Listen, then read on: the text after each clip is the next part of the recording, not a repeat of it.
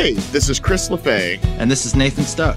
And welcome to the Chat with Leaders podcast, where we are passionate about amplifying the voices of remarkable leaders who use their influence as a force for good. And this episode is a part of our special series of chats with leaders associated with our partner, B Local Georgia, which is a collection of for profit companies each dedicated to creating a bright future where businesses operate as a positive influence on society.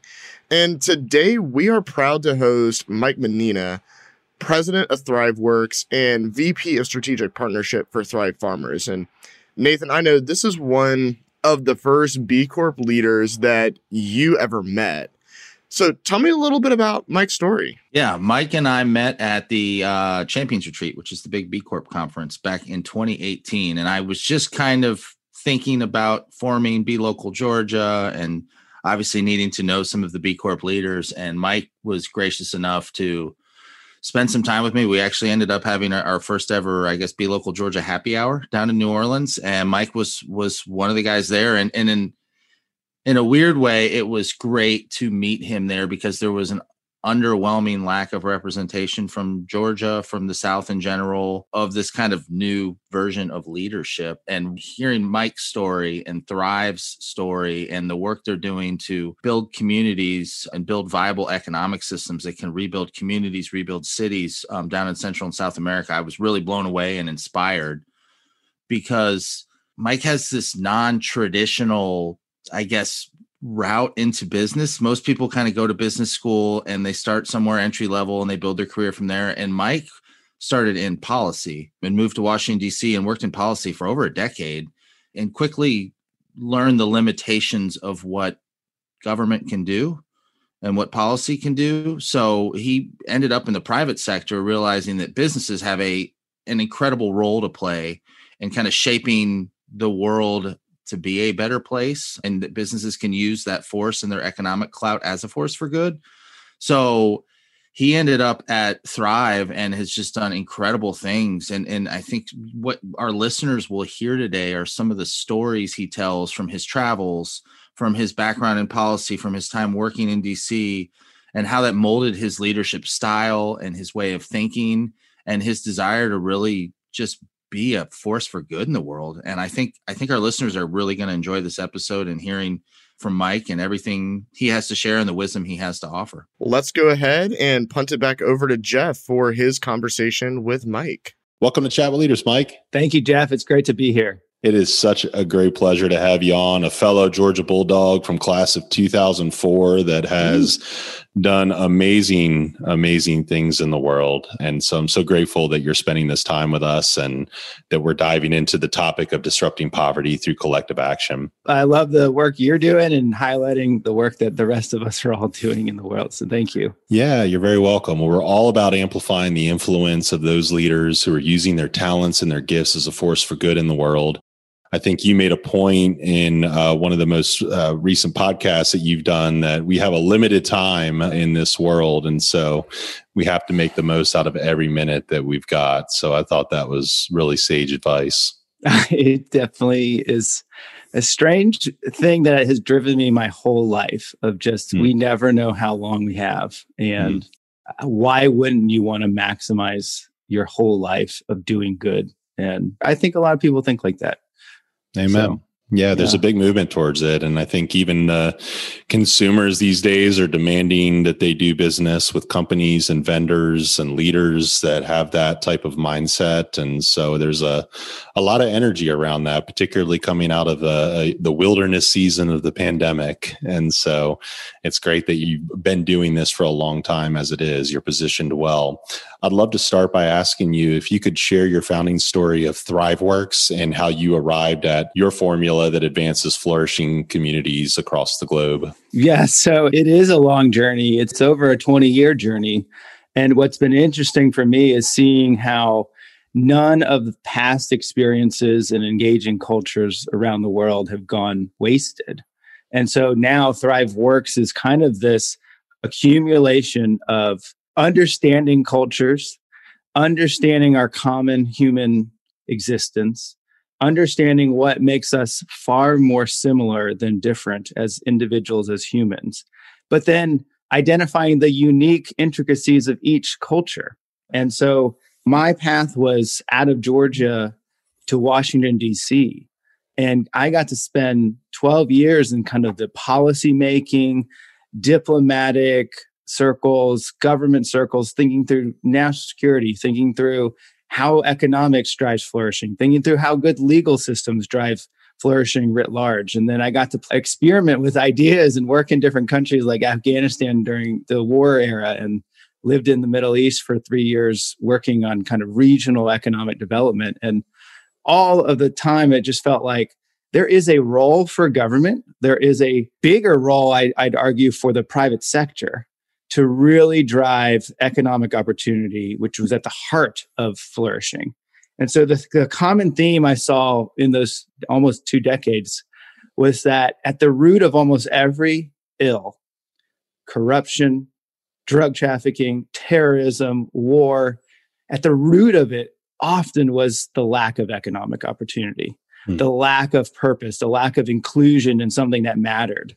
And so as I transitioned out and met the founder of Thrive Farmers, the coffee venture that has completely changed the economics of the coffee industry, we shared a common vision for the role that business could play by doing business in the parts of the world that were the most marginalized.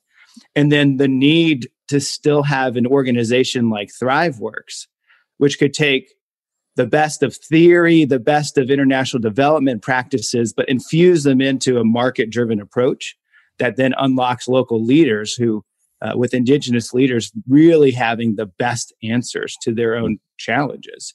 You cannot solve challenges from the outside in, you have to solve them from the inside out.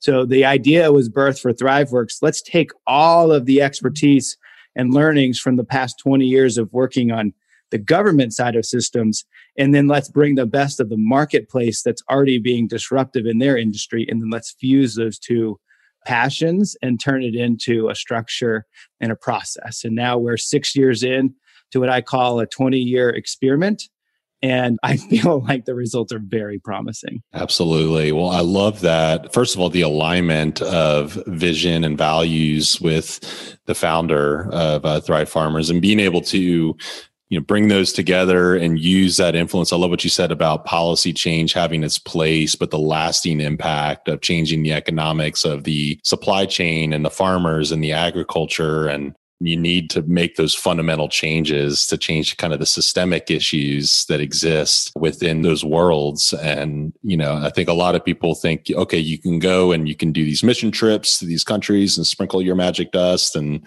and have it be kind of a one off but it's not uh, creating that that lasting perpetual change. And what you guys are doing is is truly amazing in that respect. And what my curiosity is is how this experience with this movement has informed the way that you look at the responsibility of leaders to collaborate and to use their influence as a force for good in the communities they serve. That is the heart of what you've got. We as humanity have to figure out and tap into.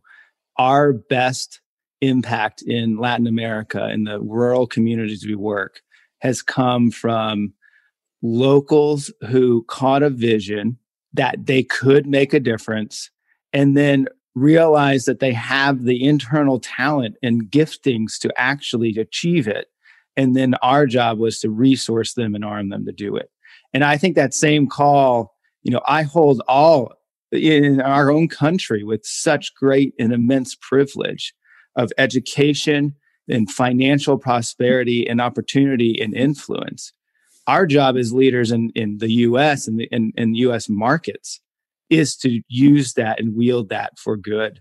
And I think I would challenge us each to say, hey, the same issue we're, we're dealing with in, in uh, rural countries, they look to others to create the change that they're frustrated with. So they, they see a problem and they're like, this is broken. I'm frustrated. Somebody else should fix it. And they've become dependent on others coming and fixing. And that's partly, you know, we're at fault for our own foreign assistance programs and, and aid and international aid. And that's a whole nother conversation. But the reality is we're doing the same thing in our own culture right now. Mm-hmm. where we think it's up to our elected officials, local, state, and federal to solve all the problems. And, and even in the B Corp movement, I, you know, my challenge to everyone there is, hey, mm-hmm. what can we do ourselves that is not necessarily changing policy to ask the government to come fix something when we know we can make our communities and our employees in the marketplace better just by being an excellent company.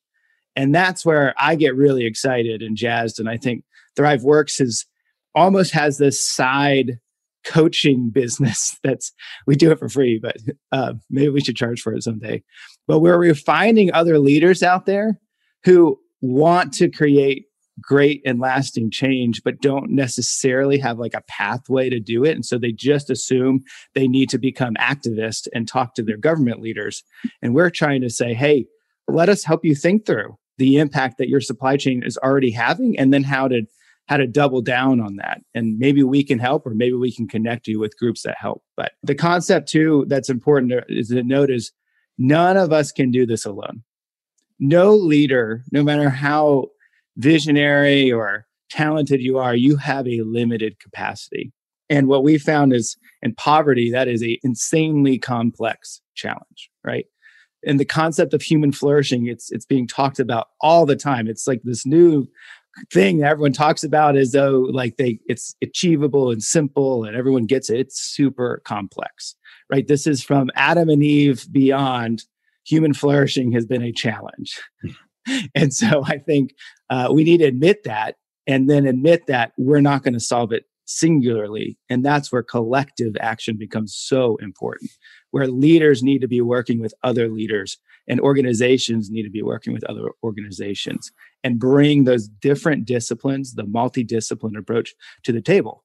And uh, I think that's really the future of ThriveWorx is we've proven on a small basis what it looks like to collaborate with marketplace actors, companies with supply chains in a place, with the NGOs who have a very targeted and special expertise with then the broader ecosystems of governments, of churches, and, and these other places in civil society that all are essential, but don't really have an avenue to work together. So we've kind of given some flesh to that and then made it happen and then done it on small basis and then in larger basis in Costa Rica and Guatemala. And now we're looking to expand and take that model to the world. I love it. And it's not just rhetoric. You guys are living that out and you're holding yourselves accountable to that work. And I love that you're empowering other leaders to look at that collective action and their unique gifts and talents as a way to contribute and be a force for good. You're right. There's always the ideal uh, that everyone is focused on human flourishing. And then there's the real that we don't quite know how to do that, but we are stronger together. This episode is brought to you by Inspire EDU a nonprofit organization putting technology devices into the hands of Atlanta's underserved communities. The need for technology devices has accelerated due to the pandemic, and Inspire EDU makes a positive difference helping marginalized learners. Through its partners and supporters like you, Inspire EDU helps learners become 21st century scholars. Learn how you can support their mission at iuatl.org you guys have gone through the certification process of becoming a certified B corporation and part of B Local Georgia, which this is a special edition for, and which we're super excited about because it's all about being a force for good. So, what was the impetus of your leadership team making that decision to become certified, and how has that helped you score the impact that you're having to keep you on track with that mission? As part of Thrive Farmers, we as a management team, leadership team, made the call probably, I think, five years ago. So, and the reason we wanted to become a B Corp was the assessment was so clear and so good to hold us accountable on areas that we had not even considered. So we were really big on our community impact and we were weaker in other areas. And so having that kind of assessment tool was really helpful. Now, innovative companies like ours and many others we've talked to have got had to work with B Labs to alter their assessment to open their minds a bit to what true impact looks like. They had, I remember they had questions at one point that was like, what percentage of your supply chain is fair trade certified or certified through one of these other means? And we were laughing because we were like, our whole company, Thrive Farmers, existed because some of those certifications were not creating the impact for farmers that they intended to do. And we felt like we could build something better. So we joked, we were like 0%. But then, you know, the heart of it was was right. And so we got to work with that. But overall, it's been a great community. We've learned from so many other B Corps, been inspired by many, and have a real score that we get to measure ourselves to. So we started I think at like 82 was our first score. And then when we just recertified last year, we went up to, I should know this, but it's like 95, maybe 93. And it was great to just see that progress. So we've been big fans of the assessment and the process. Yeah, it's so great to be able to have that uh, quantitative benchmark in in that feedback loop too, right? And sometimes we're insular in terms of the efforts that we're having and we think we're doing a great job of being open to that kind of feedback and being vulnerable enough to say what can we be doing better or differently to have an impact in the world but also to bring a fresh set of eyes and perspective to the system and to the movement to say hey as a whole what can we be doing better as a force for good? But the one thing that I've certainly found true is that it is chock full of leaders that look at their influence and their responsibility uh, with what they do uh, very seriously, and I and I think that's just such a wonderful thing to be part of a community like that. It really is great for us. It's kind of been finding some of the other founders out there who are the real deal. You can't just fully greenwash the B Corp assessment. It's that robust. So it is like a vetted community of people that care and I think our challenge as we look to the future of the movement is how do we maintain the momentum of the big tent approach to doing good and not get too narrowly defined by very a smaller subset of what good really looks like. I think we're in the in the middle of a turning point as we've kind of seen pressures from culture writ large kind of creeping into the B Corp movement and and almost defining the broad social good that the assessment really does help us achieve defining it much more narrowly. And i think that's something we've got to watch out for and hopefully overcome. I think that's sage advice and and really there is intense polarization in our society today. And i'm really curious going back to the amount of global experience you have just working in different countries on the government side, on the economics of what you're doing now. How do you think, given your perspective, that leaders can promote kind of a, a for good, more loving, inclusive, forward thinking workplaces, just while being laser focused on that mission of social impact versus getting caught up in the perilous division that's distressing so many communities in this season of time? I think business leaders who are passionate about the value that they're trying to bring the world and why they started their venture in the first place. I think it is the secret sauce and the key to overcoming all the other divisions. If you think about how society is stratified and divided the last few years, it's largely on these ideological and largely political divisions in these circles. Look, it's important. I, I was in that world for a long time and I stay engaged, but but it is not the end all be all. At the end of the day, and I was you know, I'm in a you know in our neighborhood we're part of a summer league swim team, and I don't know if any of you have ever done summer league swim team, but it is actually to me one of the most important community builders at a local level that you could possibly have. Every week for the summer, your kids and every parent is volunteering for four to five hours in this like crucible experience in each other's neighborhoods.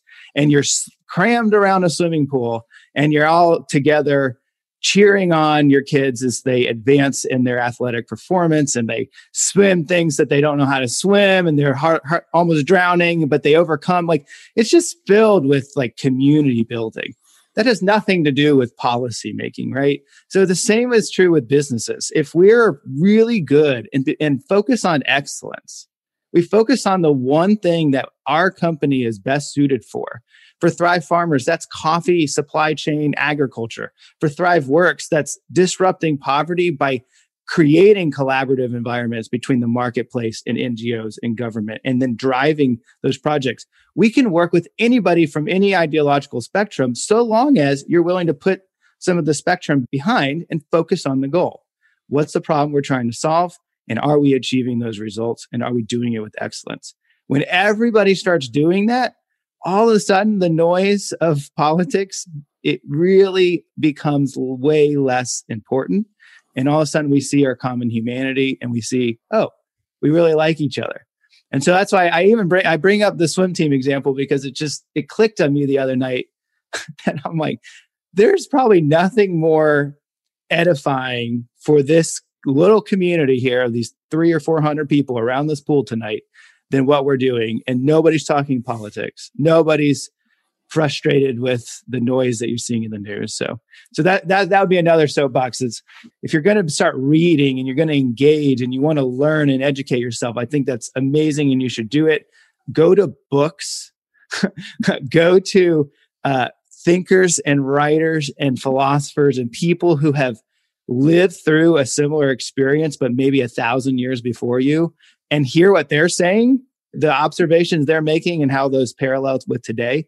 And all of a sudden, you you're freed from the noise, kind of frantic noise that you hear in the news, and you can focus on the core issues and for me, it's been really helpful, especially during the pandemic. I love that. And what a great way to avoid those echo chambers and to focus on loving thy neighbor and focusing on the things we have in common versus the differences, which is often maybe in the 90 to greater percentile of how we think and what we want in the world, what, what we view the world for. And so, uh, beautiful way, I think, great appropriate analogy as well. Mike, if people wanted to learn more about your leadership and follow Thrive Farmers, ThriveWorx, and get involved in the movement or learn how they can use their collective action in the world, what would be good ways for them to follow you online and to get in touch? I think start by going to our website, www.thriveworks, W O R X dot O R G it's like not an amazing uh, site. We're way behind, but there's a few ways that you could follow us. You can sign up for our newsletter, which is actually pretty dense with really interesting things. And then we always are looking for companies that want to bring their supply chain into this human flourishing organization. And we're looking to expand beyond just serving coffee supply chains. So we're looking, we've talked to several clothing companies and manufacturing companies. And I think there's going to be a lot of synergy and opportunity to grow. So visit our website would be the easiest way. Good. Well, it's such remarkable work that you're doing, Mike. We'll certainly be posting all those resources on chatwithleaders.com with the show notes. Thank you so much for your gift of time and how you're using your influence and your talents as a force for good in the world is truly inspirational. Thank you, Jeff. It's been a pleasure to be with you. Hey, this is Jeff Bond, and thank you so much for investing your time with us today. We'd be thrilled for you to subscribe, rate, review, and share this episode on Apple or wherever you listen to your podcasts. Please also visit our LinkedIn page to join our leadership community by clicking follow. We're grateful for your engagement and for sharing the inspiration coming from our guests so we can add value to aspiring leaders in your network. Have a remarkable week and go be a leader worth following.